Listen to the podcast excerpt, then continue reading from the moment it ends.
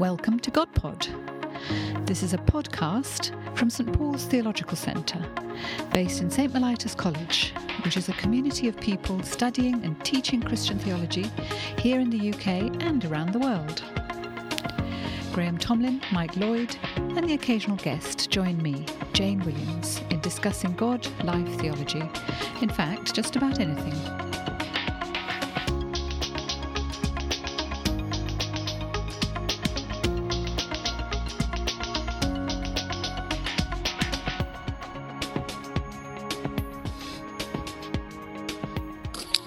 Well, welcome everybody to yet another episode of GodPod. It is very good to be back with your very favourite podcast, um, your very favourite theological podcast. Well, we don't actually know that, do we, Graham? They, it may be their sense of purgatory that's drawn them here rather than a sense of theological stimulation. That's the great advantage of, of, of being able to make up our own view of these things. We, we will ascribe this uh, to their love of theological God pods. If this isn't your favourite podcast, switch off now. No, no, no, no, no, no, not at all. No. Stay with us, even if it isn't your favourite podcast. We may be your third favourite podcast or your fifth favourite podcast, but hopefully you can still listen to the end of it. And um, anyway, uh, it's as you can probably hear from the voices already. We have um, our home team, so myself, Graham Tomlin. We have uh, Michael Lloyd Hi, hi Graham. and Jane Williams. Hello. and uh, it's always good to be together for another episode of GodPod. So today we are uh, going to. We don't have any guests today. We just have our, ourselves, and um, uh, we are going to have our usual conversation over theological matters. This time we are going to uh, tackle one or two issues that have been emailed in from uh, various listeners. And just a reminder that you can do that um, uh, by emailing us in. Um, and I should really know what the email address is you're meant to kind of email to, but maybe someone can let me know. Uh, maybe Jessica, who's our wonderful kind of um, producer, uh, can remind me of that before the end of the GodPod on the chat function of Zoom here, so we can. There it is, godpod at htb.org.uk. So if you have a question, just use that, and uh, so godpod at htb.org.uk, and uh, send in a question, and we'll see what we can do to answer it. It's, Jessica, un- unlike Samantha on um, some radio quiz show, does actually exist. She does. Yeah. Yeah. Yeah. Sadly, she doesn't get much of a, voice on this, but she does definitely exist. So, um, anyway, we should say, yeah, we should say thanks to Jessica for the great work she does in making this happen. But um, anyway, to our uh, discussion today, and um, this is a question from um, from Mike, uh, who asks this. It says, uh, I recently started listening to your podcast and would love you to discuss a question I've often heard raised, but never quite sure how to respond to. The question is this If God wants us to know him and chooses to reveal himself to us, why does he do this so thinly today? In other words, why would God guide us in vague pictures and odd dreams or a slight sense of calling as opposed to audible voices and plain visions? Of course, some have encountered this kind of clarity, including those who met him in the flesh, but most people spend their lives not knowing God at all. Why wouldn't God clearly, unquestionably make himself known to them in the way he did to St. Paul, for example, instead of allowing people perhaps to perish as they somewhat unknowingly reject him? So there's a question why doesn't God make himself a bit more obvious? Um, if it was you or me, we might be sort of shouting and trying to grab attention. So, uh, what about this question of why does God make him not make himself a bit more obvious than he does seem to, if he really is there at all? I think I think the part part of the problem here is um, uh, the brokenness of communication. Uh, we we are what has cut itself off from God, and therefore communication is damaged by that. Relationship is damaged. Communication is damaged. Revelation does not straightforwardly get through just because God wants it to, because we've distanced ourselves and fragmented it. Um, there's the wonderful extraordinary passage in, in Daniel 10 where uh, Daniel is praying. Uh, angel arrives and says, I'm sorry, I'm late. I got held up.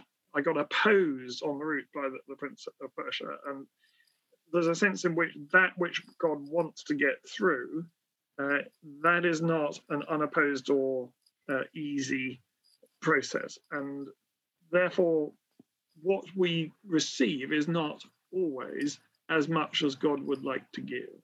Mm.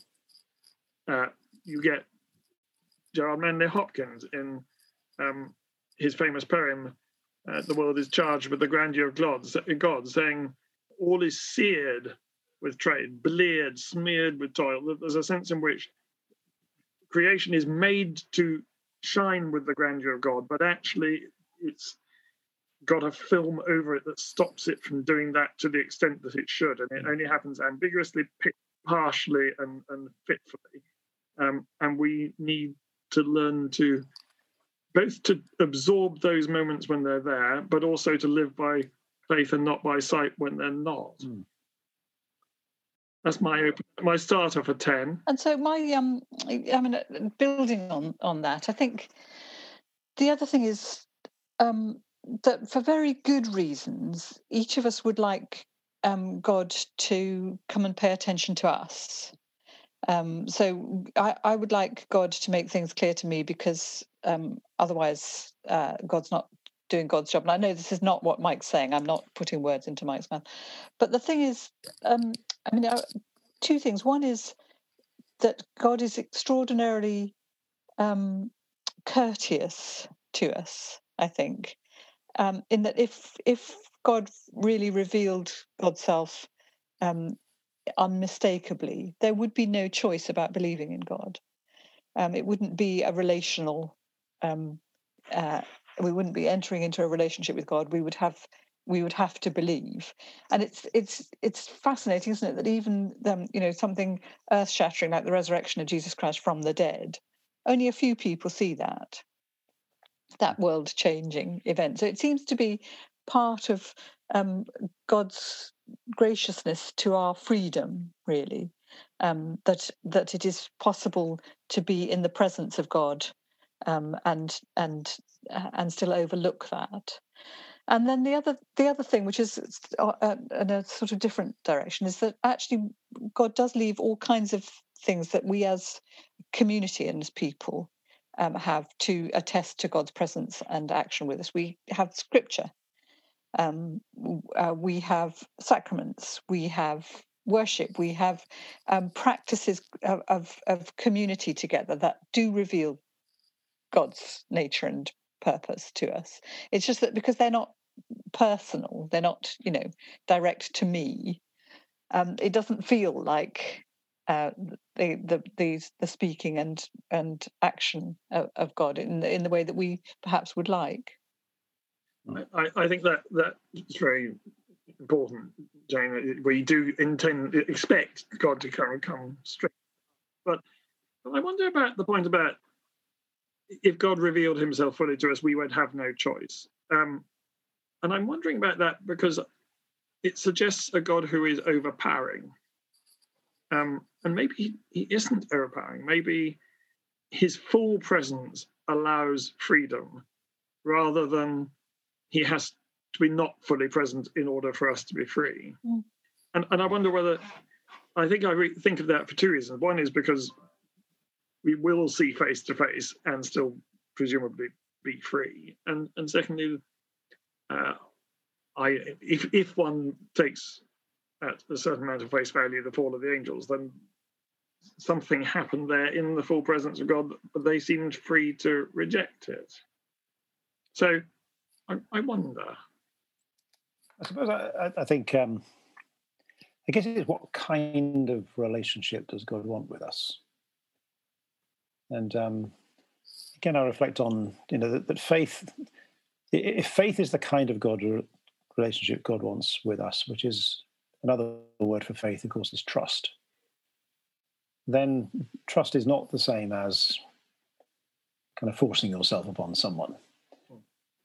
And uh, faith, if faith is, is, is trust, that's the kind of relationship God wants with us. Which actually, when we think about it, is the best of human relationships are the ones where you absolutely trust the other person. You know, if you, if you don't trust the other person, it's not a good relationship. If you do trust them, it's a good one. Almost anything else, faith, faith is, if you like, the kind of foundation of any healthy relationship. And it seems to me that's what God requires with us. That's what He wants for us. And that, if you like, it inevitably sort of rules out the kind of thing Jane is talking about, where we have no choice in this. Um, because there's an element of you know if, if that is what God wants, what he, wants a relationship with, with a faith where we place our trust in Him. Um, there's that, that it's not that sort of faith is a sort of secondary. You know, knowledge would be better, but we've only got faith, so we've got to stick with faith, sort of thing. Faith is actually uh, what is desired in all this. Um, so I suppose that's, that's one point on it. But I want, I mean, going back to your earlier point, Mike, about you know our ability to receive God's messages and, and voice to us. But I suppose the image that comes to mind is a it's, it's, like it's like a radio when you're trying to tune into a particular radio station and you sort of twiddle the dial a, little bit and you don't quite get it right and you're sort of you're nearly there, but you sort of hear sort of vague sort of sounds of the voice and um, uh, but there's a lot of interference and you can't quite pick it up you get the occasional little bit and it's a, it's a little bit like that sometimes with our um, uh, hearing of God's voice or receiving of His His revelation. And the problem is not that the the signal is somehow dodgy, because you know when you're trying to get a radio station, the signal is coming out from the radio station wherever it is. There's nothing wrong with the signal. The problem is is the, the, the receiving ability, and if you like, it's it's the the fact that the radio is actually not tuned to the right frequency. And it strikes me that that's largely our, our, our problem is not so much that the communication is not clear. It's just that our ability to receive it uh, is not quite what it should be, which is why you know I think uh, a lot of you know theologians will say that, for example, you know, holiness is somehow vital for the knowledge of God. It's not just a sort of intellectual exercise. That, that getting to the right frequency is not just about you know knowing certain things. It's something to do with holiness of life. That only with holiness can you can you see the Lord. That's the sort of language that's used. And one of the reasons what, why we we don't hear it clearly is a sort of moral issue as mu- and a spiritual issue as much as it is an intellectual one. And and then I suppose part of of of, of the holiness is that um, there is then you don't have to have necessarily special revelations of God. So um, that that kind of level of holiness, where actually the presence of God is is uh, is visible in in the really ordinary, um, because it's it is equally possible. I mean, Paul seems to have done a good job with the vision that he was given, um, and stuck with it and that kind of thing. But um, uh, there are a lot. I mean, lots of people saw the miracles that Jesus did, um, and didn't necessarily connect that with the presence and action of God, or at least not in any life changing kind of way. Um, so it is perfectly possible um, that uh, there are all kinds of encounters with God that that we just sort of take for granted, or um, or, or, we want another one. You know, that one that one's not enough. We want, um, uh, uh, and uh, so there, the the question of what counts as um, a, a, a, an encounter with God, a clear encounter with God, is a really interesting one, isn't it? It is, and I think, um, I think it's not. Graham's point is really important about the holiness of, of the receiver, if you like, but there's also the corporate nature um, that actually an individual receiver is is quite a rare thing and an unusual thing and a slightly abnormal thing. It's plumb the depths and the heights and lengths and breadths of, of, of of the love of God. Uh, so, in a sense, an individual, too much individual communication for God might stop that corporate reception from taking place.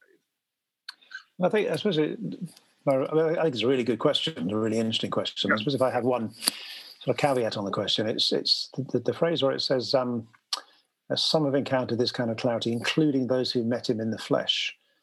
Um, but of course, an awful lot of people who met Jesus Christ in the flesh did not recognize that they were talking to the Son of God. Um, they thought they were just talking to another rabbi in the first century. Most people actually missed it. Um, only some sort of saw what was really going on. Uh, now, in one sense, you can't think of a clearer communication of the nature and the character and the beauty and goodness of God than Jesus Christ. But even then, it was possible to miss it entirely. It's very possible to miss it entirely. And, um, and if that's true of that, the, the, clearest revelation of God that we've ever been given, maybe that's true of all the other revelations of God. And, and I suppose I often think that um, real saints, holy people that, I, that I've known, somehow are, are, able to sort of see almost everything around them as a gift from God. Uh, so, you know, the tree in my garden um, is not just a tree in my garden, it, it's a gift from God in this moment as I look at it to me. Um, and then it becomes something very different from just a tree. It is a communication of God to me through His gift of the of this world that I live in.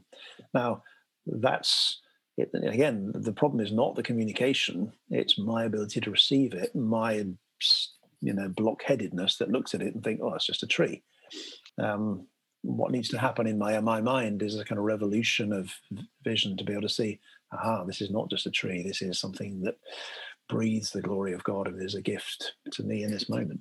But there is also um, a pastoral question behind um, what's being asked here, isn't there? That um, it doesn't seem then fair uh, that some people um, apparently are able to to grasp that reality of God and and others aren't. And, and the way we're responding to it does sort of make it um, a virtue on our part if we have managed to respond to God, and a vice on the part of those uh, who have um, stupidly missed it.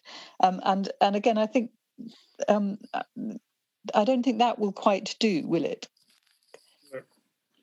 No, I think that's right. And I remember when I went through a, a year, a year plus of kind of depression and doubt, I was almost psychologically incapable of believing, not quite, but almost.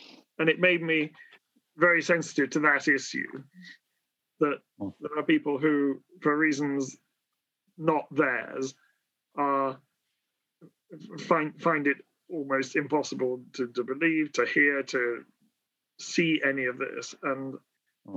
and I think all I can say, I, I don't think it is um, their fault. I think it's the fault of people who've hurt them, people who've hmm. not shone God, allowed God to shine, shine through them at this person, and uh, and I just think God will take all that into account. Um, yeah, that's right. I mean, I think you know we're getting into the sort of mysteries of divine providence and revelation and the gift of the Spirit and all of that uh, that's here. And uh, you know, when we start getting into that kind of territory, we are into of very mysterious sort of place as well. I think the other thing I'd say on it is, um, I wonder whether it's always the process of coming to recognize God's revelation is, is as important as the, the, the recognition of it of it itself, and that that often it's a kind of it's a sort of journey or a process we go through, but it's part of our sort of spiritual growth. That ability to recognize the voice of, of God when we hear it. And I often think of a maybe a child grow, growing up, you know, um, a child by hearing, you know, his mother's voice repeatedly, day after day after day, gradually learns to recognize that voice among all the other voices it hears. And so that, you know, when he gets lost in the supermarket, he can sort of pick out his mum's voice across the aisle and find her again because he's sort of learnt to recognize the voice over time after having listening it for long, long periods and so on. And I, and I suppose that's that's partly why, um, uh, you know, I, I don't know. I, I, wonder why this is this is also part of the, the picture as well. That um, if the kind of relationship God wants with us is that deep relationship of, of trust and intimacy, um, that it's maybe why he doesn't shout at us and command our attention. He wants us to learn to recognize his voice over time, which comes brings us back to the importance of just a regular reading of scripture, for example. You know, day after day, coming back, reading the text of scripture, tr- you know, listening to the, the voice of, of God in scripture and just so that not just so that you just recognize the voice of God in scripture, but also so you can recognize the voice of God elsewhere. You know, and um, so there are sort of certain disciplines, it seems to me, that, that can can can encourage and enable this kind of listening, this discernment of the voice of God. That actually may be part of the point. The point of God is that he point of this way of revealing himself is precisely that he wants to kind of entice us, draw us into a relationship of faith and trust, um, rather than any other kind of relationship. But it's equally, um, I mean, I, I think that's absolutely right. But I think it's equally important to say that um, our ability to respond and grow and learn to hear that voice and trust it is is doesn't affect what God feels about us. So um, yeah. uh, the, the the sort of reality of God's um, uh, commitment to us and um, uh, and what you know that God has come to find us um, uh, and is you know is for us. All of that is independent.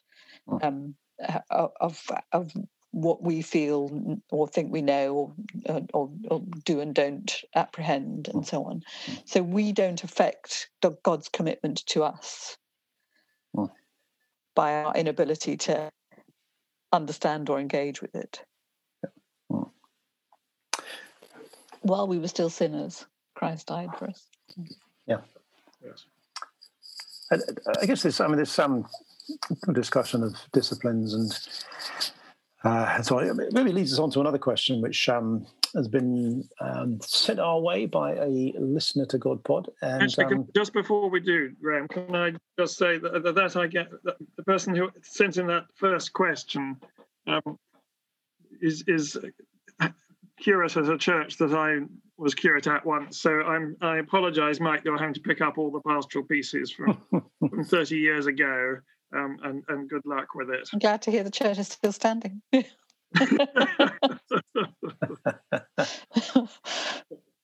I should expect surprise, nothing else. Pleasant surprise. I presume there's a blue plaque on the wall saying Michael Lloyd was once here. there you go. Anyway, thank you, Mike, for that question. I guess the, the other question that relates to, to this is um, someone's put in a, a, question which says this We seem to have seen a return of secular spiritual disciplines in lockdown. Uh, get outside, practice mindfulness, serve your community, uh, and so on. And there's been a lot of talk of you know, how do you manage um, lockdown, you know, what are the disciplines you need to get to get through it, and sort of, you know, secular things like that. And, and I guess the question is, how can the gospel speak into this? you know does christian faith say anything to do with the the spiritual disciplines that we need to exercise especially as we go through the various stages of the pandemic that we're in uh, right now as we're recording this this god pod and there may be spiritual disciplines related to hearing and discerning the voice of god and maybe other things so um, any thoughts on that one well i think this is, in a sense, this is an intensification of what is always the case. Uh, there's a lot of good things that one ought to do. We know we ought to do that we've learned through human interaction, through scientific advance. Uh, we know that we ought to eat our greens, and that you know exercise is, is important, and the good night's sleep is important, and um, so there's there's lots of kind of good advice structures out there. Um, which are good and they're helpful and they're true and we ought to be doing these things and um, so in a sense it is a particular version of what is always the case um, the question is it, it, doesn't actually shift the questions the big questions of what this life that we are trying to get through and survive through is for it doesn't ask any questions about whether there's any uh, cure for the ails, the ailments that we're currently suffering from, like mortality. It doesn't actually give meaning. Going for a walk outside, it it helps connect you to something bigger, but but how much bigger is there to be connected to? Those questions, I think, all still remain. Really. Yeah, one of the one of the things I've been um, pondering during during the time of, of pandemic is that it's I mean it is a, I think the word that comes to me is disorientation. We're going through a very disorientating time when a lot of the the regular rhythms of of life have been taken away. You know, like going to work in the morning or um, you know, going out with friends or going to the cinema or going to the theatre or going to watch a football match or all those are kind of normal things that we do, meeting up with other um, families and so on, going on holiday to different places, flying around the world. It all, they're just not there any longer. And so it, it all feels a little bit unfamiliar and disorientating. And what do you do at a time of disorientation? Well, you have to you know, go back to the things that really, really matter, the thing, the fixed points that are, you know, crucial for us. And I suppose I, have been going back to that statement of Jesus when asked the question of what is the greatest commandment, and to love your neighbor, love the Lord your God with all your heart and soul and mind and strength, and your neighbor as yourself. Uh, and almost taking that as a kind of you know three stage level of spiritual discipline um, that needs to be exercised, and, and you know starting with with loving God. Um, which is to your point, Mike, about a broader horizon than just what's in, front, in front of you. And of course, the reason we're called to love God is not because God needs us, but we, we, not because God needs us to love Him, but we need to love God. The reason we worship God is not because God demands or needs our worship, um, but we need to worship God. We need to be reminded day after day of God's love and grace and compassion, especially during a time of, of sort of anxiety and fear like we're going through at, at the moment. So just that regular discipline of every day, um, again, the reading of scripture, the saying of our prayers, going to the Eucharist, going to the places where we we, we know where uh, you know we will meet with God and hear from Him in some way, however good we are at listening to it or not.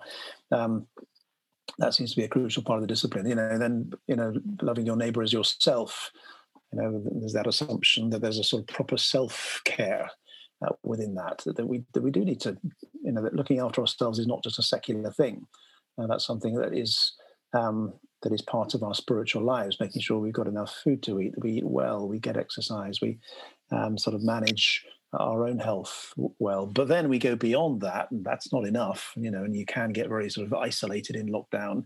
Lockdown is a kind of world where our lives have been shrunk, you know, into our four walls and, you know, viewing our neighbors as threats because they might sort of, you know, contaminate us with the disease. And it sort of turned us in upon ourselves, which is why that language of, you know, loving your neighbor as yourself those things that i do for myself i make sure i've got shelter that i've got food i've got friends i've got the things that i enjoy in life those things i'm as equally committed to making sure my neighbor has those things that they also have shelter and food and friendship and oh, the, the, the things that make life worthwhile as i am for myself as well. And therefore thinking okay who is my neighbor in the pandemic? Is it the person who lives next to me? Is it the person i used to work with at the next door desk? Is it the person I'm on a Zoom call with every day? You know, how do I love my neighbor as myself?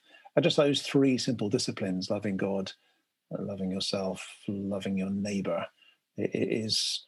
And I, I think is a very simple sort of Christian way of doing a doing a sort of disciplined path pathway through the pandemic. So I guess that's my sort of version, if you like, of the spiritual disciplines of lockdown.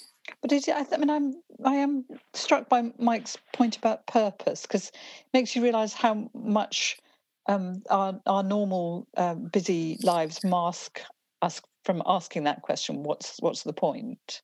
You know, mm. it, it's it's the point is um, seems clear because I've got another thing to do. I've got another meal to go. It, we we don't stop and ask that. And again, this is really forcing us to think if we're not going to get back to a life, uh, the previous kind of life, it, is there still a life that is worth living? And if so, um, what is its purpose? You know, hmm. and and and those disciplines, Graham, um, reorientate us around hmm. what we're for. We are for this relationship with God that draws us into relationship with each other, and that gives us that um, that value that is held by God's love for us and not anywhere else. Mm, um, mm. uh, and uh, and so the two really relate, don't they? The disciplines um, enable us to see our purpose, mm, into um, our purpose. And I, I, suspect that, uh, you know, I mean, we've gone over this before. We, we don't believe for a moment that God sent the coronavirus on it at all. But when a crisis like this happens, when we are disorientated in the way that we are right now, that's not totally you know, meaningless. It's not totally something that we um, we have to go. Oh, let's get back to normal. You know, the point in some way that the thing to be gained from disorientation is a new orientation. Um, where are we going to be orientated in the future? If we're disorientated at the moment, our normal patterns are, are, are absent. What is the new direction that we're going to go in when we come out of this in whatever form that might be? And so, therefore, one of the, one of the you know, I think there is a real call for us sort of for this to possibly be a period of almost like a retreat. I know for some people it is. I mean, I think there's been a divide between those people whose lives have got more busy and those who've got less busy as a result of all of this. But even for those of us who, for whom life has got more busy, that's especially a call to get to go back to do that back to first principles. Okay, what is what is my life about? What is my purpose? What is God calling me to? And that is a really important question to take time out to think, to ponder, uh, to question in a way that we might not have done if 2020 had been just a normal year like all the others. I know we're recording this um, the weekend before the clocks go back, and uh, somebody's recently said that they don't want to put their clock back because they don't want another hour of this year. um, but I do think that the busyness thing is is an important one because I mean, personally, I'm somebody for whom it's become a whole lot more busy because we've had coronavirus to do as well as all the other Arabic um, organisation. But but whether it's more busy or less busy, there's still whatever one is doing, doing what Brother Lawrence called the, the practice of the presence of God, um, in and through, in his case, chopping vegetables in the monastic kitchen, or in my case, doing Zoom calls uh, and admin and teaching and all the rest of God it. pods. God pods. um, to it, it's it's what whether those things become transparent and porous to the presence of God. Yeah, yeah. And and, and to- uh, sorry, Mike. Yeah. And then no, no, yeah. and then also therefore whether we can um, al- allow ourselves to be satisfied with them. So are we actually willing to to let go of some of the things that we thought were essential in in in the, the pre-COVID years? Um, are we actually um, willing to to reorientate ourselves around the practices that Graham has been suggesting then and realize that actually they are what make life satisfying um, and the the constant need for for more and more stuff and more and more things and more and more experiences that we thought was a necessary part of our lives. Those of us who were you know had that luxury pre-covid because of course that's only that's still only a very small proportion of the world um, are, are, are we actually being um, given this real opportunity to to um, to to find out what is really satisfying in life? What are the things that really um, matter? And, and then what maybe what this time is doing is, if you like, to go back to the image of the radio, it is retuning us. Uh, because actually, maybe what we need, and again, this is related to the original question we had, is not not for God to speak more loudly, to shout at us so we hear Him. It's that that, that our own sort of spiritual um, and, and moral vision is just retuned just that little bit, so that, for example, what you know, what I need is not some great um, I mean, it's wonderful when great miracles do happen and when you hear a very distinct sense of the voice of God. But maybe that's not made primarily what I what I need. It's that it's that shift of vision that enables me to look at the tree outside my garden and think that is a great gift from God to me. And it's that transformation rather than just a tree. Um, and it, it changes nature into into not just a sort of ab, you know sort of abstract thing out there but, but into a gift and that kind of vision, if I were to go through each day with that kind of vision, seeing in the ordinary things uh, the presence and the, the gift of God to me, that is the kind of revolution that this virus could bring about in us. I think that's right. There, there is also, just like there was with the first question, a, a kind of pastoral dimension to this as, as well. Well, I mean, all this is pastoral, but but in some of the things that we can't do, some of the things that have been taken away from us, are actually are the life-giving things, Mm. are the things that we need, are physical contact um, with with people we love, and and, and there is a, a sense of loss there that that however much one is practicing the presence of God, it doesn't take away the loss um, entirely, and and there's a there's a proper grief and a proper lament, I think, that's part of of a proper response to to what is not a good situation, and particularly when you add the loss of people one loves in in, in some situations. Uh, for some of us, that's you know, grief is the appropriate response to that. Mm. in Yeah. It's really been making me think every day, though, about people who, for the last um, you know, however many years, have woken up in fear and hunger and Mm. uh, poverty and um, bereavement. Uh, it's made me think, particularly perhaps about refugees and um, uh, and and the the sense that um, of entitlement that we have often had, so many of us, that this shouldn't that the world shouldn't be like this for us, but we've put up with the world being like this for other people. Yeah. For, for decades, and again, I think that's a real challenge. Um, if if this is uh, now that we have been forced to experience some of this sense of uh, of loss and curtailment, and we don't like it, um, what will we do going forward um, about those for whom this has been a, a daily mm. expectation? And, and, loneliness would be another one of those. The isolation of, yeah. of loneliness. Yeah. Well, it's a it's a good note to end on. We get to the end of our our time. Um, uh, these are extraordinary times we're we're living through through the pandemic, and we're trying to piece together uh, the wisdom that can be gained from it at the same time as lamenting and grieving over what's been lost or people have been lost during this time, and yet seeking to to see and to hear um, the hand and the voice of God in it. Which is why the question was a really helpful one to kind of just begin to help us to explore. Uh, how God reveals and speaks his presence and word to us, particularly during the time that we're living in right now. So, uh, as always, Mike and Jane, it's always good fun to um, talk together and um, illuminating. I always learn from our conversations. I don't know about you; you probably know it all already. Strangely enough, I do. Yes. exactly. I, I always feel slightly wiser at the end of one of these conversations than I did at the beginning. I hope that's true for you listening uh, uh as well. Oh, for them listening, I thought you were asking us. It, it, it is for me, but then there's plenty of room for that. oh, exactly. So, thank you again for listening to GodPod, and um, I'm sure we'll be back with another episode before long. So, goodbye from me. And from, and from me, Michael. And also from me, Jane.